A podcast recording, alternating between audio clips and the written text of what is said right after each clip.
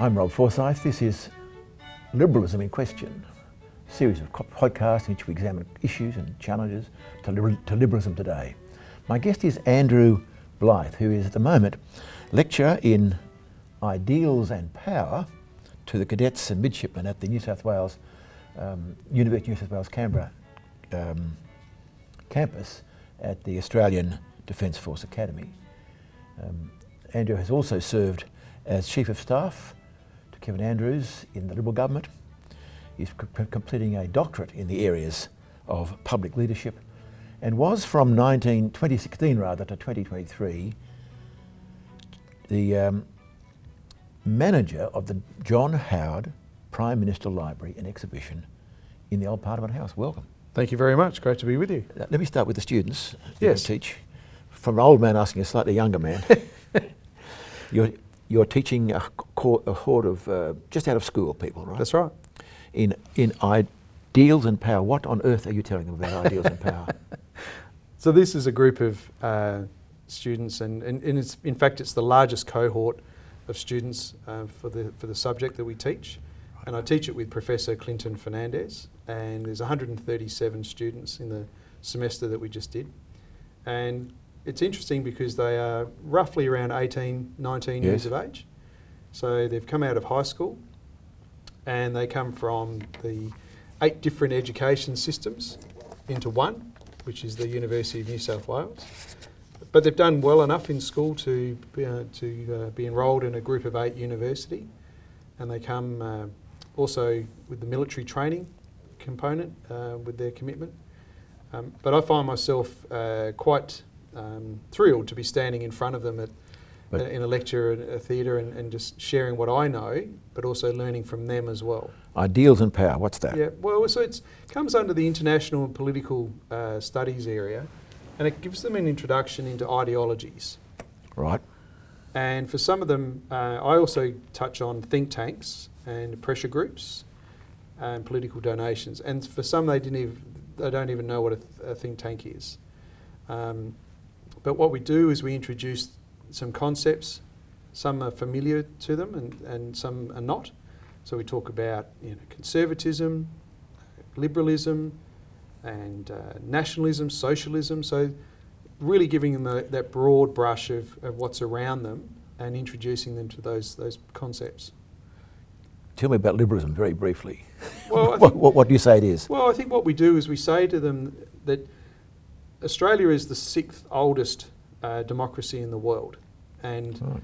it's it's a stable environment in which they um, they are a part of, and it, it's actually one of those where there's been no military coups, um, and it's in, and in fact we talk about the origins. We go back and actually say to them about in the lead up to federation, um, the conventions that were held, and almost a, uh, a bureaucratic approach to to the uh, the forming of uh, the nation on the first of January 1901. So we introduce slowly the, the environment in which they are now adults and, and will have a role in, in shaping the future of their country. But we also say to them, you don't need to know everything No. in the first semester. No, of course not. Now, I'm just wondering when you talked about liberalism, what's your understanding of what liberalism is? So it talks it talks to them about the the concepts around um, you know, liberal democracy and um, in terms of ideology that actually is, is is around them that they may have actually had views um, passed on to them from their parents and we so we talk about those very things about the the uh, executive government and the So you ta- parliament You talk, so you don't talk about li- you don't talk about liberalism as an ideal, as, as but rather a practical political reality. Yeah, I think it's, that it's right? Yes, because for some you can get caught up in quite a lot of theory, and and so that they it might go over their head, and so you sort of bring it down another level to actually sort of practical, day to day, what's going on around you, and we even talk about more recently um, housing was an example that we brought up for them. Right. um, how you might say, here's what a, um, a centre left may take on this view, here's what a centre right party may offer on this view. Uh, so it's, it's actually walking through some of those issues. with some them. of our research here at the Centre of Independent Studies has suggested that um, there's a shift going on in our population. Mm. There was a time when young people were thought to be more left leaning, but then as they got older, hmm moved across, although our, our research is suggesting that that's not happening as much. Have you noticed amongst your students a, a, a natural, even if they can't put, word, put into words, a left-leaning view of the world, a progressive, so-called progressive view of the world? It's interesting, and, and I, I was quite taken with Matt's, um, Matt Taylor's research, and because the environment that I'm in, people have actually volunteered to serve their country. Okay, so they've actually said, This is the future that I want. I want to be a part of a, a system that's hierarchical and it's, all, it's got authority um, and it's actually got orders and commands Not very liberal, really. not very, no, but within that, um, within that environment, and I've seen this because of being involved with the university side, where we've actually involved members of the military in some of our conferences, um, it, it's almost an unwillingness to, to think for themselves. But these guys are straight out of high school, as I said before, 18, 19 years old. They're fresh, they're idealistic. Um, but they have that natural conservative side of them because they've actually said, I want to serve my country. Of course. But we, when we talk more uh, openly about things, and I've, I've obviously got a background in, in politics and a certain Yes. um, party side of things, but I don't reveal that too much uh, in, in those discussions. I let them share their thoughts um, with, on, on all ranges, on all range of issues, and that's the, in the tutorial where we sort of have those broader discussions about Australian politics. I was wondering whether they had a. So what you're saying basically, if I'm going to Defence Force, I'll, I'll already be a person with a certain view of the world, and I, and therefore not representative of the wider of the wider community. That's probably right. Yeah, it's, it's a little. It's not as. It's not as uh, blanket as that. It, it is interesting because, you know, we've. I come across uh, students who uh, will often say they had a pilot's license before they had a driver's license, and so there's a lot of rural uh, kids that come through, Gotcha. and um, so they've had exposure to, you know, uh, living off the land. Um, Self-reliant. Exactly. And then they mix in with kids who have Well- been to private schools. There are kids who have been to public schools. Now you So- might you may not want to answer this, but it's one could say that the, the it looks to me the Defence Force is slightly woke. Mm. Th- th- that's the impression I have looking Yes. on. Yep. Um, am I right? I think I think like any organisation, um, they take seriously the diversity and inclusive Yes. um, uh, mantra that is that is certainly prominent uh, in Australia at the moment. And I know a number of serving personnel, um, and they deserve to work in a, in be comfortable in a, in their working environment and not feel threatened because of their choices uh, they make in in life. Um, but I think in the end, um, they are there serving the greater good. They're certainly doing something that you and I um, haven't done. I've got an older brother who serves. Uh, he's a No. ranking officer. Um, he makes me salute him when we walk in through the front door. I think that's a bit of a stretch, but I do it anyway. but it's certainly uh, something that, yes, the language um, with, with certain, I think we talked about this more recently the, the way in which organisations are positioning themselves on issues. Um, organisations don't vote, no. but the people within those organisations do. Um, that's true, although some, some organisations try and tell us how to vote, but that's another story. yes, and I think it's it's backfiring on a few at the moment. Well, it may be so. Now, uh, I'd kind of shift across. You, you were first, though, um, working for a minister in, in, in, in Parliament, in, in government, Yes. Chief of Staff. Yes. Uh, Power and ideals. Mm. You had power of a sort, and you had ideals of a sort. Mm. But how does it, how do they come together? Is it a matter of compromise? I mean, what, what are the challenges, difficulties of actually being in, in power, having ideals? Mm. I think importantly for me, I'd actually, it wasn't my first role. I had actually been involved in politics um, in South Australia. Then I moved across to Canberra, and I had spent some time in campaigning roles. Right? and then I got into policy. Uh, and I think it's always been the philosophical underpinnings that guided me through most of those roles, in particular in this, this role when we were dealing with um, significant reform, which was workplace relations and welfare reform, so working for Kevin Andrews.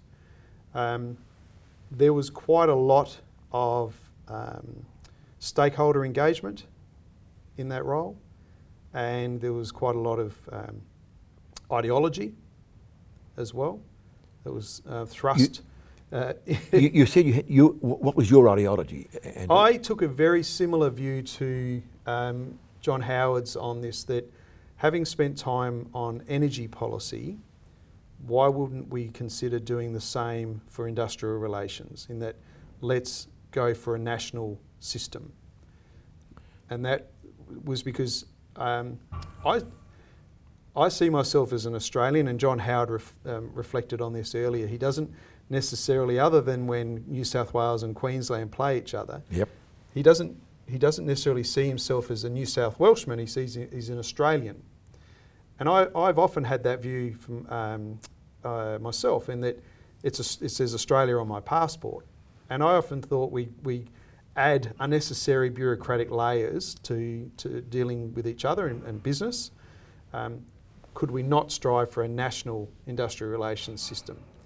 And, and that's pretty much what drove me uh, in my early discussions with, with Kevin Andrews. Was this the industrial relations system work choices? Yes. Yes. Which was, many say, an overreach. And many would be right. You yes. think so? Yes. And there's, there's often uh, people who are, accredit, who are credited with being um, an architect of, of work choices. Well, I have to say, I think um, someone forgot to lay the foundations uh, for that. But I, it, it, was there was overreach. It was almost a blind spot. But to John Howard's credit, this was an issue that was front and centre of his entire political career. Industrial relations. It wasn't something that he just picked up because polling told him to do it. You remember that he actually spent time with his father and grandfather at the family garage in Dulwich Hill, where he would serve customers and his father would deal with government what, running a small business. What was the principle? What was the good that, that, that led people to think this is the way forward? What, what, what was the good of work choices? Well, I think it was just to continue to actually allow for people to deal directly with their employer. And okay, that, that's where it was a case of just saying to the union movement, your membership is on the decline people are feeling more and more com- comfortable talking to an employer directly without your your so being what, in the what room. was the overreach then? Um, the no disadvantage test. Um, I see a few things where where if I don't if I have an agreement uh, directly with the employer, it could be nonetheless I'm agreeing to, to, to sell off some of my rights. Yes. Which Im- and which implies that, you, th- therefore, you imply that individuals are not fully competent to judge their own situation. Well, I think in this instance it was. I remember Robert Hill saying once, uh, going into the 95, uh, excuse me, in 1995, going into the 96 election, when it came to policy, let's not scare the horses. And there was quite a moderate tone, if you like, through a lot of what the, the early Howard government was about. Um, by 2005, 6, 7, it was a case of, well, you know, people saying, let's not waste the Senate majority let's not do a Fraser. And obviously, John Howard was a member of the Fraser cabinet and he was alive right. to that. But there were just people who were pushing very, very hard on let's really go hard on, uh, let's go to town on this, on this issue. But it, fa- it failed because you said the foundations weren't there.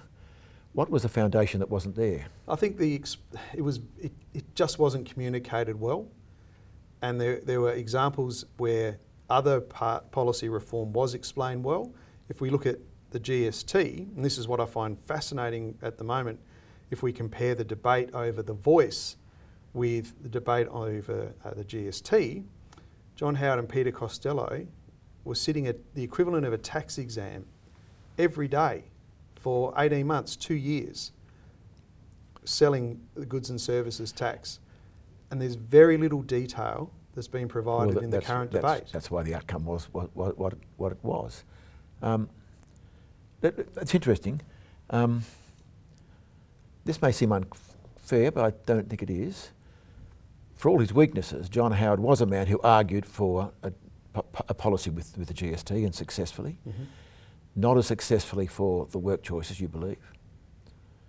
Since then, there, I don't see much argument going on like that to try and convince people of reform. Mm. With that, is that your view of the I way think we've, we've got a parliament that is uh, full of risk averse parliamentarians, and perhaps this is reflecting the, the makeup of the parliament. There's not enough life experience, and this was a warning that people like Andrew Robb and Gary Gray were making back in the 90s about the types of candidates that were being pre selected and then elected.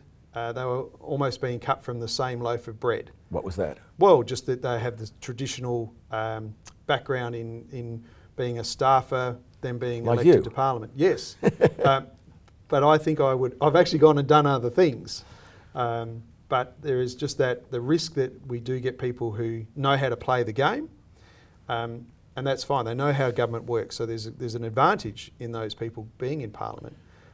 But we don't have, in my opinion, we don't have the big names, the big hitters like the Kim Beasleys and the Robert Rays, the, The Peter Paul- Reiths, The Paul Keatings? the Paul Keatings, the Bob Hawkes, the John Howards, the Peter Costellos. There were some big hitters through those, you know, the 80s and 90s and 2000s. And, and I think we're poorer for it. Is social media is often blamed for these things? Is this, Yes. is this a problem that you gives much less much less free air to contest ideas? Yes, yes, because im- immediately an idea is shot down, um, and I think that's uh, that's a disservice to public discourse that we are not uh, willing to have those debates about issues like we used to. But what hope is there then? Because social media is not going to go away, despite what Elon Mm. Musk is doing to uh, to X.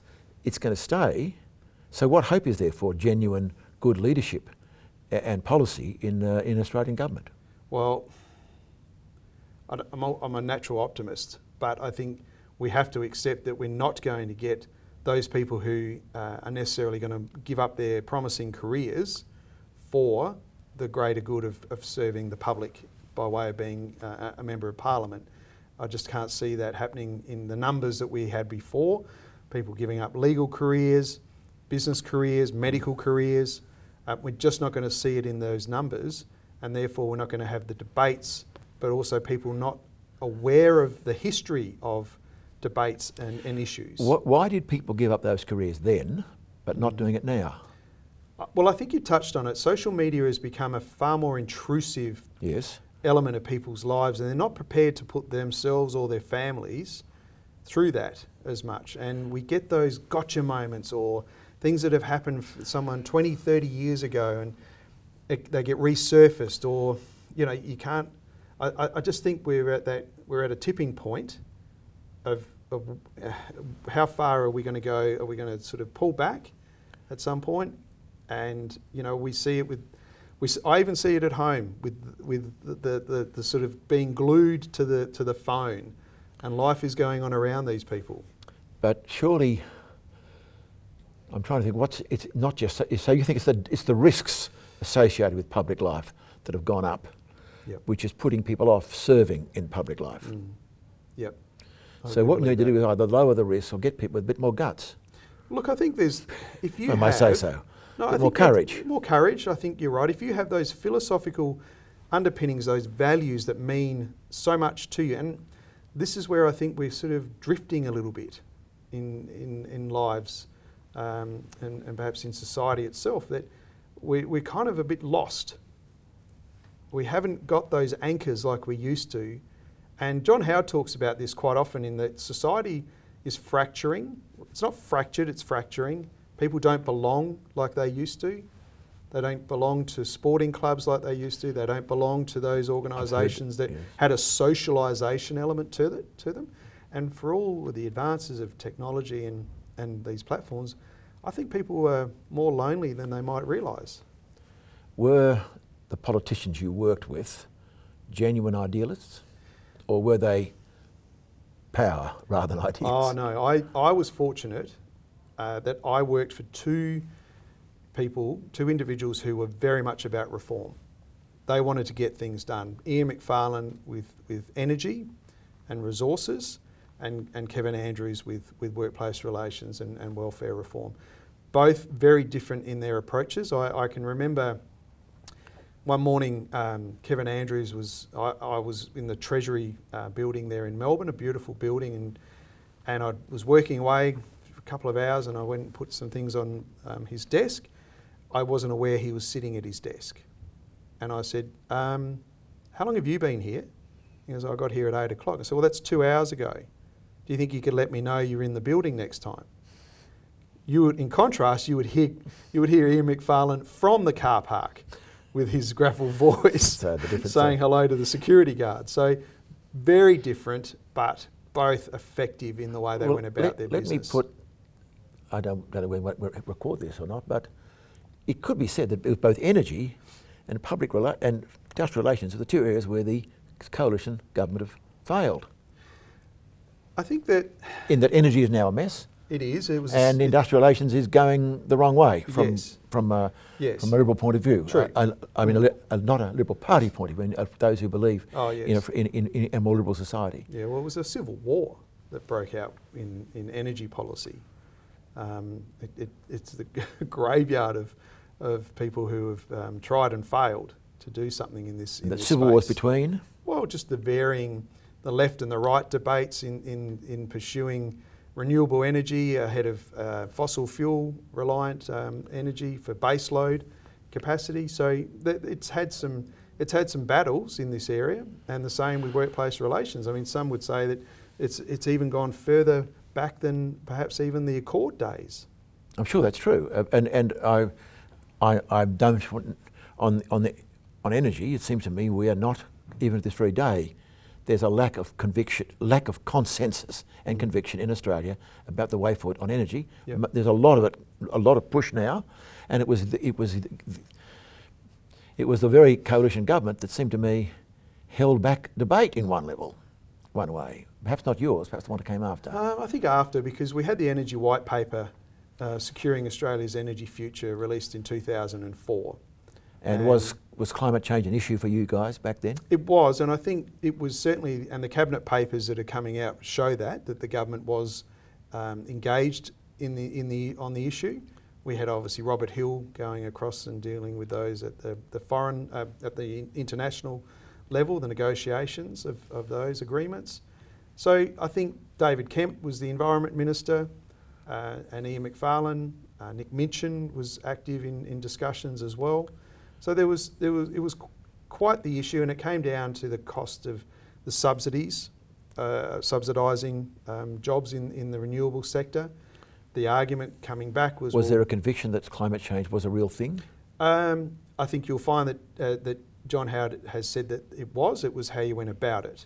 How many about in, in tackling it.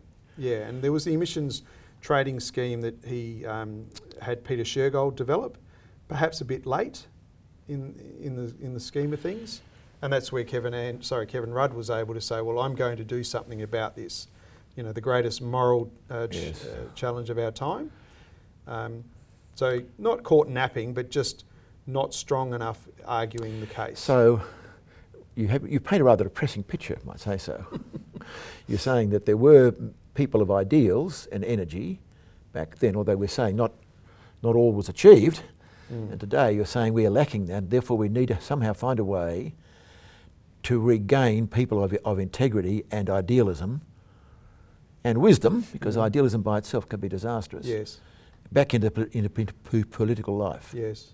Yeah, and, and I think this is something that I'm exploring through some um, a paper I want to produce here on Howardism, Yes. and it, it's something something That sounds rather bad. What is Howardism? I think it's actually good. oh, right. Yeah, because what it, it's an Australian blend of conservatism, classical liberalism, statism, and I'm going to throw in policy entrepreneurship. And John Howard had all of those uh, across the, the, the 11 and a half years of, of reform, but underneath all that was a grounding. And Right. I think if we explore, we go right back to uh, John Howard, the person. He's a fellow that at nine discovers he's deaf in one ear. And at 16, loses his father in his final year of high school. But goes on to actually finish his exams and gets into law school. So resilience is building from an early age in this fellow. And then, of course, he joins the Liberal Party at 18, is actively involved in the contest of ideas. He's out there arguing this position and that position, and remembering he was involved in school debates. So he was quick on his feet from an early age. Nothing held him back. He didn't lack that the self confidence. He took hits left, right, and centre. Um, you know, wasn't the greatest sports person, but loved his sport nonetheless. And he'd be in there having a go. Um, and, you know, just that, that sort of grounding, if you like, the Methodist upbringing as well, with through his mother. Um, and his mother becomes, you know, the, the sole parent, if you like, for him. And, Yes. he's, and he's got his older brothers, lots of uncles. Uh, so family becomes very important to John Howard, as does the Liberal Party, um, his studies, and sport. And so he embarks, obviously, on a political career, sliding doors, doesn't get Drummoyne, but gets Bennelong. And off we go. How, Howardism is a thing, you think? I believe it is. It's it's it's worth exploring as it's a non non ideological concept, but it's a as I say, it's a blending of existing ideologies, but adding a couple of other dimensions to it to explain his style, if you like, when he was and communicate the communication style of John Howard was was a cornerstone um, of his success. I mean, you, I mean, you could say that there, there was a Keatingism, or there's a Hawkism, or a Fraserism. Uh, no. Well, okay, let's um, I- I- I more that Bob Hawke than any of them. Yeah, because I mean, I'm try, what I'm trying to work out is you've described a man whose parliamentary library you have yes, set up, and which is an amazing thought that prime ministers have libraries after them, like the American presidents. I'm just trying to work out whether or not Howardism is a thing, or merely you're describing a man who's a man's life. If, if it's a thing, it's reproducible in some way. Mm, well, I think we've seen it in Is it reproducible? successes. Yes. So You- you- Howardism after Howard, I believe, is real. Okay, what's Howardism up to Howard? Well, you see it. You see it in um, the way that Abbott pursued certain policies, um, Morrison to a certain extent, Turnbull not so much, but the, there's just there were certain elements of, of John Howard, uh, and there's that the great uh, line in um, in West Wing where there's a little note left on the desk, you know, of the incoming chief of staff, and it's you know what would Leo do, and I think a lot of our uh, post John Howard leaders would, you know, what would John Howard do? And I think there's just drawing and having the ability to know how to use government, and Is- government can be for good. is, is that because really he is the last successful I think so. um, Liberal, if not either Liberal or Labor Prime Minister? Yeah, 11 and a half years. You've you've done some work. You've done you you you're not you've gone to the electorate, Yes. uh, and and you've argued your case successfully. People with with the fullness of time, and we can do that now because it's uh, you know we're talking you know sometime since the first election, and and when he finished. There is some time now, and you can do that historical analysis. I mean, many people watching this podcast might not have been born. Uh, well, that's When? that, that's exactly right. So when we had John Howard here recently, and I had my photo taken with him, I went back to my uh, my classroom, and I showed them. I said, "Oh, hey, look at this," and they went, "Who's that?" There you are. So I was like, "Oh, So, um, in a way, the way forward for Australian politics, we need not so much what would John Howard do, but new people for their day with some of that mixture that you see that particularly marked him. I, I think it's Yes. it's having a sense of um, of history, and this is why prime ministerial libraries are very important, and I think we need more of them, and we need uh, a national framework around. Firstly, what, what is a Prime Minister Library? Well, it, it's if we have a look at if we have a look at the, the presidential library model, um, it, it's a repository. so all the stuff, all the documents of his time as whoever the Yes. Prime Minister was, all that material is, is made available in, in a library. Yes, yes. So it's it's Wow. it's the John Howard Prime Ministerial Library and exhibition. So what the, what the University of New South Wales Canberra did, and I thought it was uh, quite wise, was approached Mr. Howard back in 2014, saying, After he'd lost office? yeah, so a good seven years, and it was put to him, would he consider housing his papers at the academy, making them more accessible to students and scholars and researchers and, and journalists uh, than being stuck in, you know, in a, in a room somewhere that's not, not easy to get to. And he went, no problem, sounds great, let's go. And that started it. We, we then started, we started initially with John Howard Reading Room within the Academy Library. And then we just, Tom Frame and I, over lunch every day, what can we do? What more can we do? What more can we? And eventually we decided, well, we're not going to ask Defence to build us anything because it will never happen. Exactly. And, and it would, might work. A- and and we just oh my I can remember it so well. We we just stumbled across a space within old Parliament House, and we both went out to the car park. And I think we should be professional poker players, but we kept a straight face until we got into the car and we whooped it when we realised Who just how good it was. And the, the value of these libraries is so that the time in power of a particular Prime Minister can be analysed and researched. Yes. What other Prime Ministers have libraries? So we do know of the Whitlam Institute, Yes. University of Western Sydney, the Curtin Library uh, over in WA. Yep. Um, Bob Hawke's recognised through the University of South Australia. Um, Alfred Deakin, of When course. When you say recognised, you've got a library. yes, Right. yep. Uh, Prime Ministerial Centre there. Alfred Deakin, obviously Deakin University. They, um, they have an area there. And more recently, our good friend Georgina Downer has been busily uh, setting up the Robert Menzies Institute within the University of Melbourne. So Labor and Liberal both have libraries. Yes, but not they're not as extensive as you think. Uh, I, I think I don't think they're extensive at all. No, I think to me. we have an ad hoc approach, Right. uh, and I think we could do better. And, and I think we're genuinely at risk of losing some of this significant political history if we don't get something put in place uh, and, and soon. I mean, we're not. We're probably about five years away from the first lot of Kevin Rudd cabinet papers being released. Now, is that something that ANU in Canberra are considering?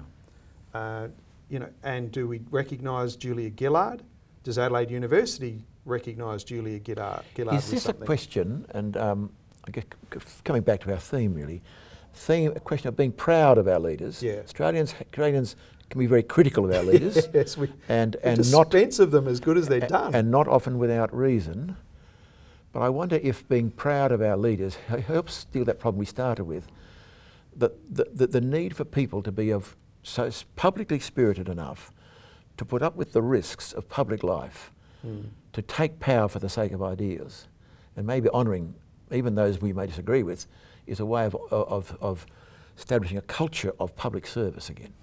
I think that's right, and that's that was our thinking around establishing the Public Leadership Research Group, with responsibility for establishing then the John Howard Library, and so we did some work in that area, and uh, you know we some publications came out with um, some work on the public interest, but more broadly the series of, of books that we did on the Howard governments.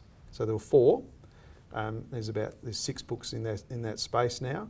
And remembering at one time there was more written about Mark Latham than the Howard government.